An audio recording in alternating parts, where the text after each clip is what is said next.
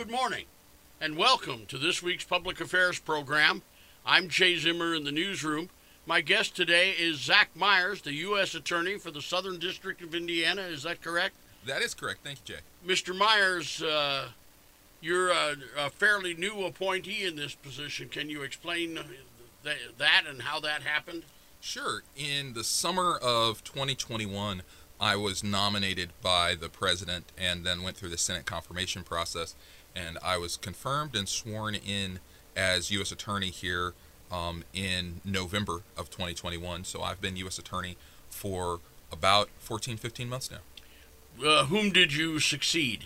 So my the the prior um, chief deputy was acting um, when I entered back into the office, and he continues to be my first assistant. But the prior presidential appointee was Josh Minkler, um, under who served both under the, the Trump and Obama administrations. I, I knew him quite well, and he uh, he was a big one for for drug and gun enforcement. He was. He had great experience there. In fact, he was the chief of the U.S. Attorney's Office's um, drug tra- drug uh, prosecution unit when I was a line assistant, although I was in the general crimes unit. So I had a chance to work under him, and he was you know, fantastic you know, prosecutor to work with, and I'm glad to be able to you know serve the office as well.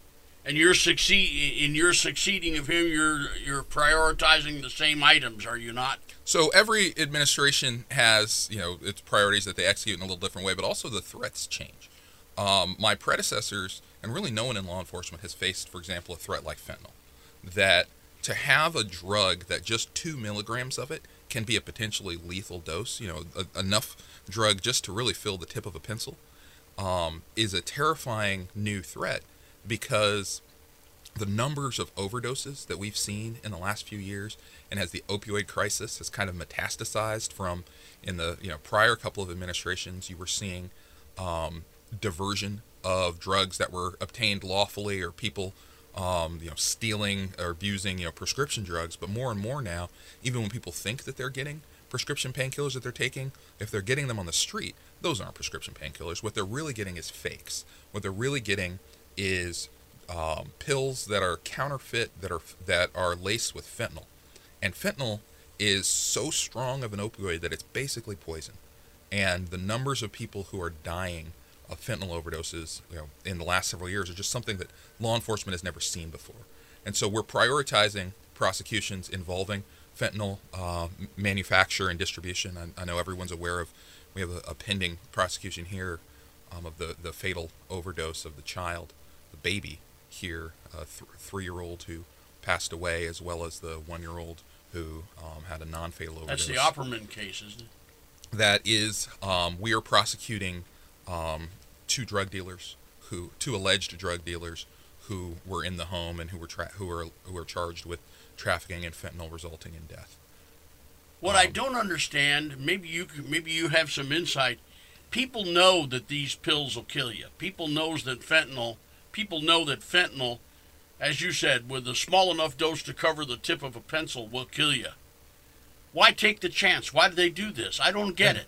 I, I think part of it is, you know, substance abuse disorder is just an awful disease. And it takes over your life and drives you to do things and take risks that you would never do but for the disease. So that, you know, the, the just the, the pure addiction is part of it. And the, the fentanyl is so strong that people who might have built up a tolerance or no longer are getting that high that they used to and they're just using to stay well excuse me that that um, strong strong drug is something that they're, they're seeking out. But a lot of the time you know when we talk about the, the fake pills and you know the DEA likes to make sure that we talk about the one pill can kill campaign because even though two milligrams can kill you, it doesn't always. It's a potentially lethal dose, and so people are, you know, playing Russian roulette. And in the last year, the DEA analyzes, you know, a significant portion of the counterfeit pills that they seize, and in the last year, 60% of the counterfeit pills that they seized contained that two milligram potentially fatal dose, and it depends on your body size and metabolism and usage history. But you know, for for six out of ten of these pills to be potentially lethal, and it's just terrifying. But a lot of people they don't know that they're taking fentanyl. They think they're taking oxycodone. They think they're taking um, you know, OxyContin, they think they are taking, you know, we're seeing fentanyl in methamphetamine. We're seeing fentanyl in marijuana. We're seeing fentanyl laced in pills that people think they're taking Ritalin and Adderall. So whenever you are taking a drug on the street, whether it's packaged as a pharmaceutical or as another controlled substance, there's a significant chance that there's fentanyl in it. And the reason for that is because fentanyl is dirt cheap, it is powerful, it is addictive, and the cartels who are primarily responsible for pushing it into our communities do not care about human life. They are just seeking to make money, and fentanyl for them, they think, is a great way to do it. And so, apparently, it is. So, uh, it's incumbent upon us in law enforcement to do what we can to deter that behavior. To, and I realize we've been trying to prosecute you know, drug. You know, we've been successfully prosecuting drug dealers for for generations, and they keep coming. But what we can do is find who are the fentanyl traffickers and the people involved in pushing that poison into our community, who are having the greatest impact here, and what can we do to keep the public safe from them? Because it's not just you know you, you think about because the, the vast majority of fentanyl actually is coming from two cartels that there's just two major international, multinational drug cartels based um, in Mexico who are operating, you know, essentially large industrial grade, you know, labs um, manufacturing this poison with chemicals that they're obtaining from overseas, you know, typically from China or India or other countries, and they're getting these precursor chemicals. They're taking them to these factories, and they're creating either they're making the fake pills there, or they're creating fentanyl powder that they're then shipping into the United States, you know, for in a variety of different ways. And you know, we, we for example, we have someone charged um, in the Southern District of Indiana, you know, in the Evansville division, with having a tableting machine. So they were buying fentanyl, and um, they, I think they were getting their fentanyl allegedly in Louisville, Kentucky, and they were getting other chemicals for these pills um, off the internet and on the dark web, and they were combining these chemicals themselves in a house in Evansville, I believe, and mm. using a machine, a tableting machine like you would find in, you know, like an Eli Lilly factory, like in a, a pharmaceutical machine, and they're making the pills themselves, and they look just like real pills, and then they're selling those on the street. So that's what we're we're that's that's the fight that we're having, and finding these people and stemming the tide of that as much as we can to try to save as many lives as we can because we know that we're really in a drug poisoning, you know, overdose crisis. And in law enforcement, you know, targeting our resources to try and reducing that, I think, is a top priority. And getting back to your prior question, is a priority that just wasn't on the radar five, you know, ten years ago because the chemical wasn't here and wasn't being dealt in the same way. The the shape of the opioid epidemic has changed, and now it's about cheap fentanyl coming from overseas, and we have to do what we can to stop it. Fentanyl must be a terrific high. I don't know, and, but I'll tell you that fentanyl is an extremely powerful drug. I mean, it is a pharmaceutical that you know doctors can prescribe. It hardly, you know, I don't know that, that they, they use it much in um, medical practice anymore because there's other, you know, I think different and safer drugs. But it's an extraordinarily powerful drug, and no one should be administering it to themselves. And certainly, you know, when you're getting fentanyl that's being pressed in some guy's garage in Evansville, you have no idea in that counterfeit pill how much fentanyl is in that. You don't know what other junk is being put in that pill. You have no idea what you're putting in your body when you, you know, take those drugs. Why is the federal government through the U.S. Attorney's Office becoming involved in this? Is this more or less a local thing when it comes down to the street value of the drug. Well, drug trafficking has always been a federal priority. Um, you know, it's a it's a national, international market that we're dealing with, and we routinely have you know charges and prosecutions of individuals who are either getting their drugs from elsewhere and bringing them into the Southern District of Indiana, or bringing them from the Southern District of Indiana to elsewhere. We have you know defendants we charge who are you know over or who are outside the country or overseas. We have people who are operating large scale drug trafficking organizations that cross the entire country. But also, we have the dealers right here who have a significant impact, you know, particularly because they're dealing the most deadly poisons, because they're armed with deadly weapons, and they're using violence in their drug trafficking. And so we use our federal authorities because, you know, you, you're, you're right, we're a limited you know, part of the system. You know, your local prosecutor's office has jurisdiction over almost everything. Federally, you know, there's a smaller slice of crimes that we're able to prosecute, and just from a resource standpoint, we're much smaller. I mean, there are, you know, there are more prosecutors in the Vanderburgh County Prosecutor's Office than there are in all of the Southern District of Indiana, um, and the system's designed that way intentionally because, you know, the feds we come in and we're we're taking um, we're trying to take the biggest, highest impact, most complex cases, you know, cases that have a real federal interest.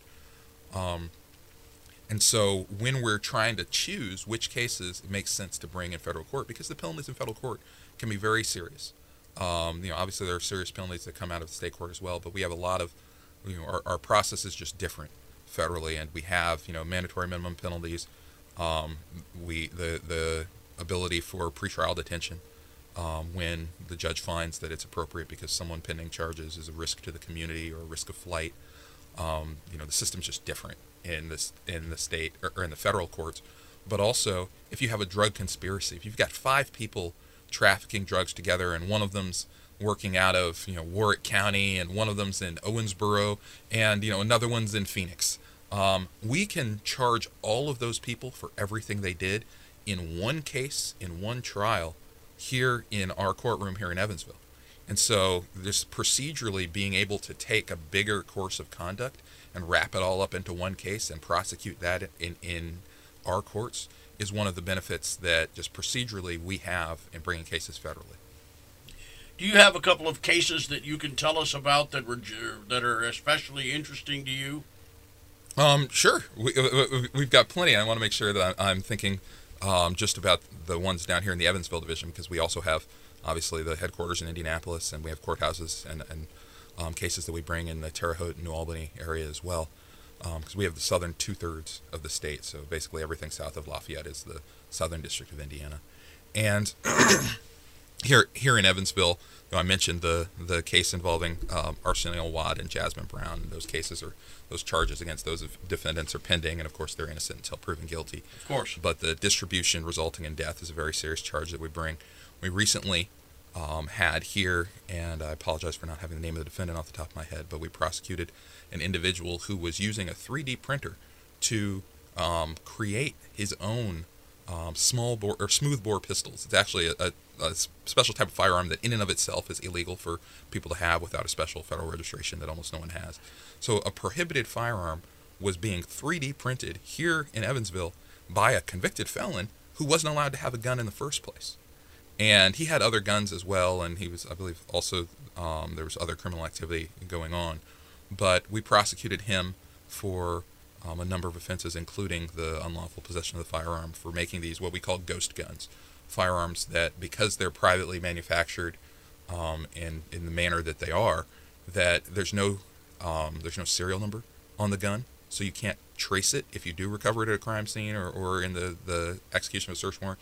You can't use records to look and see who first bought it to try to find where the gun came from.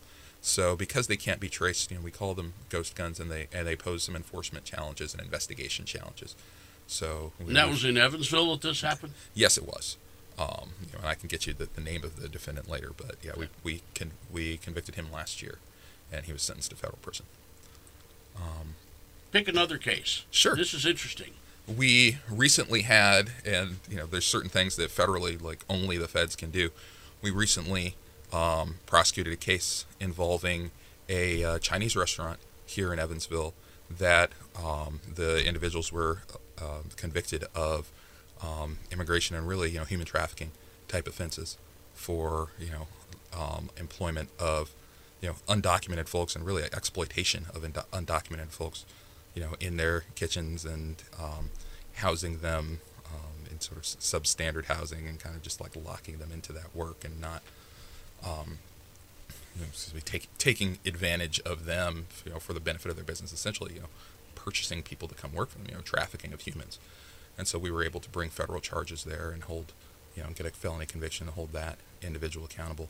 Um, but despite, you know, only having, you know, four criminal prosecutors right now in Evansville, um, our office is extraordinarily busy. We have brought, you know, a number of um, what we call uh, OCDF or Organized Crime and Drug Enforcement Task Force um, prosecutions of you know 10 20 30 um, defendants in large-scale drug trafficking organizations. The the um, OCDF program is you know the the task force comprised of you know uh, federal and, and state and local agents. You know the DEA, ATF, FBI, you know all like you know HSI, all the like federal alphabet um, organizations, but also Indiana State Police and the the Metro Drug Task Force here in Evansville. You know the Evansville PD, um, Vanderburgh County Sheriff's Office, um, and even you know some of our partners in Warrick County and some of the surrounding areas.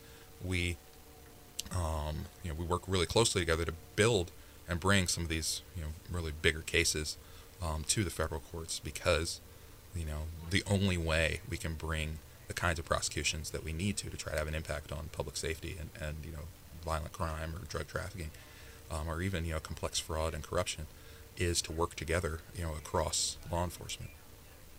Let's talk about human trafficking for a moment. We've, Absolutely. We've done a couple of shows on that. Can you tell me what that is and what the value is to the perpetrators? Sure. So when we talk about human trafficking on the federal side, we're, we're typically talking about sort of really two species of human trafficking sort of labor trafficking and kind of related human smuggling, where people are being made to work through force, fraud, coercion.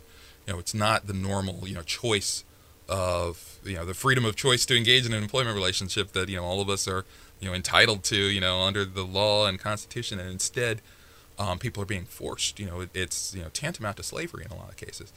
And in addition to labor trafficking, though, we also fight, and it's really insidious, you know, sex trafficking, um, where individuals, um, frequently, frequently girls and women, but sometimes you know boys and men as well, um, are being made by force, fraud, or coercion, or when they are children, to engage in commercial sex acts for the benefit of somebody else. Um, and you know people will unfortunately you know the, the the commercial sex marketplace is something that has probably already always existed but um, the trafficking of children is something that is you know just particularly heinous and many of these children are particularly vulnerable um, they might be in the child welfare system or in you know difficult homes even if they're not system involved um, you have a lot of adult victims of sex trafficking who are, you know, we were talking about the opioid crisis. Many of them are suffering from substance use disorder, whether it's opioids or other um, other substances.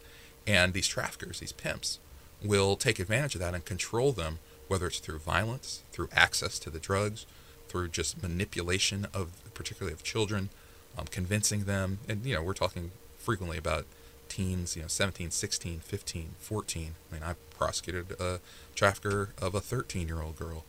And, you know, they sometimes convince them that, oh, I'm in love with you, I'm your boyfriend, but you're going to go see all of these guys and have sex with them for money and give me the money. And it's just such a terrible crime, and the penalties are so severe on the federal side because of it. And, you know, the cases are difficult. You have you know victims who've been victims of all sorts of different traumas in addition to the trauma of the case that you're dealing with and frequently they still have a relationship with or even positive feelings toward the person who's exploiting them so you know that adds a, a layer of complexity to the cases but you know when we talk about focusing our resources to have the greatest impact on public safety there's few things i can think of that have that greater impact than getting someone who is trafficking particularly children in sex you know off the streets you hear a, a, lot about these stories that you're talking about, but most of us here would think to ourselves, "Oh, that's New York, that's Chicago, that's not Evansville." Oh, it's not just not Ev- you know, it's not just Evansville. You know, that's you know, that's does Pike, it happen here? That's Pike County. That that's everywhere. the The fact of the matter is, you can go on the internet, and you know, when you see, unfortunately, a lot of people know how to go on the internet and find commercial sexual services if they want and what they don't realize is that the person on the other end of that transaction may not be doing that by choice and may not even be an adult. And, you know, it happens everywhere. It happens more in bigger cities because there's more people. But unfortunately, children are trafficked in smaller cities, in rural areas, in suburbs. And it is not just a big city problem, but the, the market looks different and the pattern of the crime looks different everywhere. And sometimes people are being exploited and trafficked by people in their home who said they should be able to trust the most. So, you know, we work with law enforcement to educate them and to help through them educate the public, but also have an eye out for kind of the, the red flags of something wrong is going on. Because it's not, you know, it's not like the movies. It's not guys in white vans picking a girl up, you know, off the street corner on her way to school and, you know, whisking her away, you know, to another country. Um, you know, it is people who are in difficult situations who get manipulated, coerced, or forced into doing these things that you know they may not want to do or may not even be benefiting from themselves financially as opposed to the person taking advantage of them how do you enforce how do you investigate crimes of this nature there's a lot of different ways um, when a suspected trafficking case comes to our attention whether it's through like a child advocacy center or a report from you know maybe you have a traffic stop and a, a local cop sees something that just isn't quite right and someone who's got a, a bunch of phones and all these, um, you know, other kind of indicia that commercial sex work's going on, and an individual who just doesn't look like quite right. Um, and you know, they're, they're, you know, the spidey sense goes off. So there's all sorts of ways that a case might come in, but also we'll work proactively. You know, we'll look and see where people are being, you know, advertised for sexual services, and go and you know, through an undercover pa- capacity, intervene there and see if we can build, you know, an appropriate prosecutable case um, if there's trafficking involved there. So there's a number of different ways that those cases start. There's a lot of internet involved here. You're watching what people are saying on on the computers. Very much, and you know, either because they're saying things in public or they're saying things to law enforcement, or because you know we have court authorization. Um, I'm a cybercrime prosecutor by sort of training and experience more than anything else, and one of the things I always you know, have, have taught other prosecutors and law enforcement is that you know in 2023, um, all crime is cybercrime. That whether it's human trafficking, drug trafficking, gun trafficking, or trafficking in commercial or in a child sexual abuse material, that or even just possessing guns unlawfully. You have felons who are taking selfies with their illegal firearms and posting them to Facebook. And so, yes, you, you, law enforcement is going to arrest them and seize that gun, but they're also going to seize that, that individual's phone and get a search warrant. They're going to get a search warrant to search that Facebook account and get that data because no matter what the crime is, today all of us are walking around with one or more devices in our pockets that are orders of magnitude more powerful than the computers used to put a man on the moon. And what that means is that we're constantly creating electronic data everywhere we go. And some of that, when we're involved in a crime, either as a witness, victim, or perpetrator, is evidence of crime. And so one of the things that we do, particularly on the federal side, is make sure that we're getting, but also our state and local partners do the same, make sure that we're getting all of that evidence so that we can bring successful prosecutions.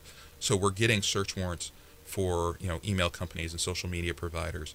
We're executing warrants to examine the data on phones, on watches, um, on cars. People don't realize that you know a car is basically a, a computer with wheels these days and contains data that can be important in a criminal prosecution. So our job is to try to stay ahead of, you know, both ahead of the bad guys, but also just up to speed on the technology so that we know where the evidence is and that we can put together, you know, the kinds of investigations that, you know, have real impact on the public and that are successful beyond a reasonable doubt because the jury sees um, or the defendant sees the evidence and chooses not to go to trial because they realize how strong the case is and they want to take responsibility. But you know, one of the things that we really try to do is build, you know, build the strongest, most impactful, most, com- um, and sometimes it ends up being very complex case that we can, and getting all that electronic evidence is a big part of that. This may seem like a silly question, but I'm going to ask it anyway. Sure. In terms of the of the enforcement, in terms of the investigation, are there any 007 like devices and investigative methods that you use to ferret out these people? Well, what what I was what I was just talking about before is is sort of the, the work that we do and the tools that we use in the criminal investigations and with court authority. Um, prior to being U.S. attorney, I was an assistant U.S. attorney, and one of the things I served as was cybercrime counsel in my prior district's um, national security and cybercrime section. And so, national security and cyber is much of what I've done, and you know, you see that the the professionals and you know on the technology, um, intelligence and law enforcement side, they're really just amazing, hardworking. Um, you know, they're they're trying to protect the country, and they have some very you know fantastic um, tools that they use to do it. And that's you know, what I was asking about. And and and those of us you know who of course have put our hand up and sworn to protect and defend the Constitution have also you know, sworn to make sure that we're protecting the nation's secrets. So I won't give in, I won't get into anything I can't talk about. But I will say that you know the the public, if if the public knew all of the things that these hardworking professionals in the national security world and intelligence world are doing to keep our country safe, I think honestly they'd be really proud of them and really impressed, and that we are, you know, in the, we there's a reason that we're you know the the leader of the free world, and we have some really just fantastic, dedicated people who serve this country and who serve it with some really sort of um, brilliant and excellent work.